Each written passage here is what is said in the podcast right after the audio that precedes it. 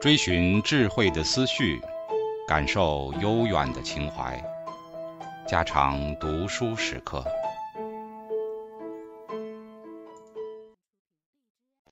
警告：慎入，非专业朗读，听后可能出现且不仅限于挺尸等严重不适，另切勿洗耳，以免污染水源。引发小猫、小狗中毒等严重生化事件。进化心理学序言：从科学史的角度来看，在当今时代，能够成为一名进化心理学家是一件特别令人兴奋的事情。大多数科学家都只是在那些确立已久的范式下进行研究工作。相反，进化心理学是一门革命性的新科学。它是心理学和进化生物学的现代理论的真正综合。通过对这个领域的仔细考察，我希望这本书能够以一种适宜的方式来完成一次科学革命，并为新千年的心理学发展奠定良好的基础。自从《进化心理学：心理的新科学》的第一版在一九九九年出版以来，进化心理学领域又涌现出了许多新的研究。有关进化心理学的新杂志陆续创刊发行。而主流的心理学杂志中，有关进化心理学的文章数量也在稳步上升。世界各地的大学都纷纷开设了进化心理学这门新的课程。尽管科学知识中的诸多隔阂依然存在，但是每一次新的发现总会提出很多新的问题和领域，值得我们去探索。进化心理学是一个充满活力、令人兴奋的领域，它充满了经验性的发现和理论上的创新。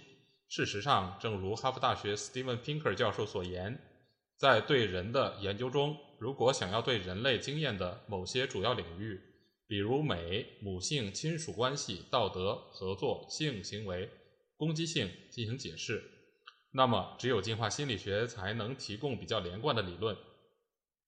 查理斯·达尔文可以被看作是第一位进化心理学家，他在《物种起源》这本经典著作的结尾这样预言。在遥远的将来，我会看到许多更加重要的研究领域就此展开，心理学将会拥有全新的基础。一百四十多年后的今天，在历史诸多歧途与停滞之后，作为一门科学的进化心理学终于出现了。这本书的目的正是为了介绍这门新科学的基本原理，以及进化心理学家们已经获得的令人着迷的研究发现。当我在1981年第一次主持进化心理学的研究时，我还只是哈佛大学的一名年轻助教。当时已经存在很多关于人类经验的进化假设，但是却鲜有实际的研究结果来支持这些推断。这个问题的部分症结在于，对进化问题感兴趣的科学家们都未能在宏大的进化理论和对人类行为进行实际的科学研究之间建立起一座合适的桥梁。现在，这两者之间的隔阂已经慢慢消融了。这不仅因为在理论概念上产生了重要的突破，而且也因为出现了大量来之不易的研究成果。当然，许多令人激动的问题仍然需要进行详细的实际验证。不过，现有的研究成果是如此丰富，以至于我们必须面临一个实际的问题：既要公平地考虑大量令人眼花缭乱的理论观点和实际依据。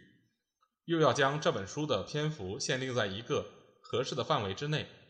尽管本书确实是为本科生所写，但它对其他人群也是适用的，比如非专业人员、研究生以及想获得最新的进化心理学观点的其他专业人员。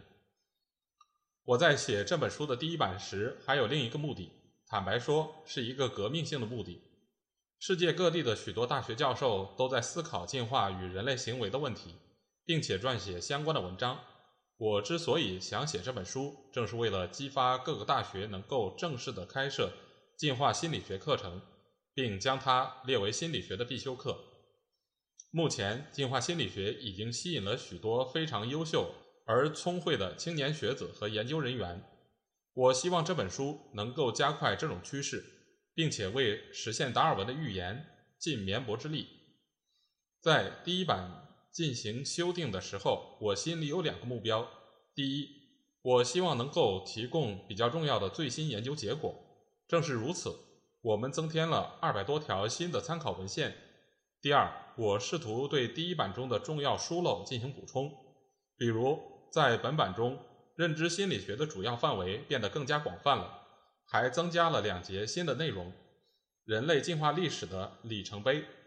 和各种相互竞争的关于人类起源的理论。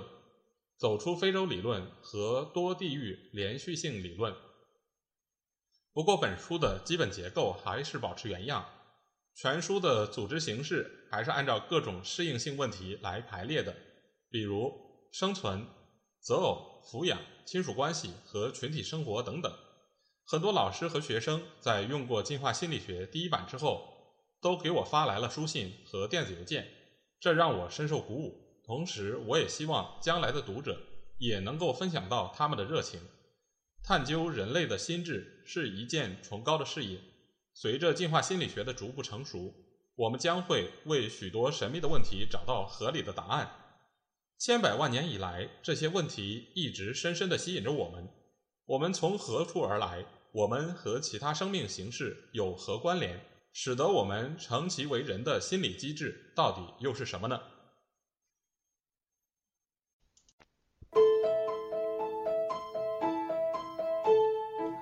家常读书制作，感谢您的收听。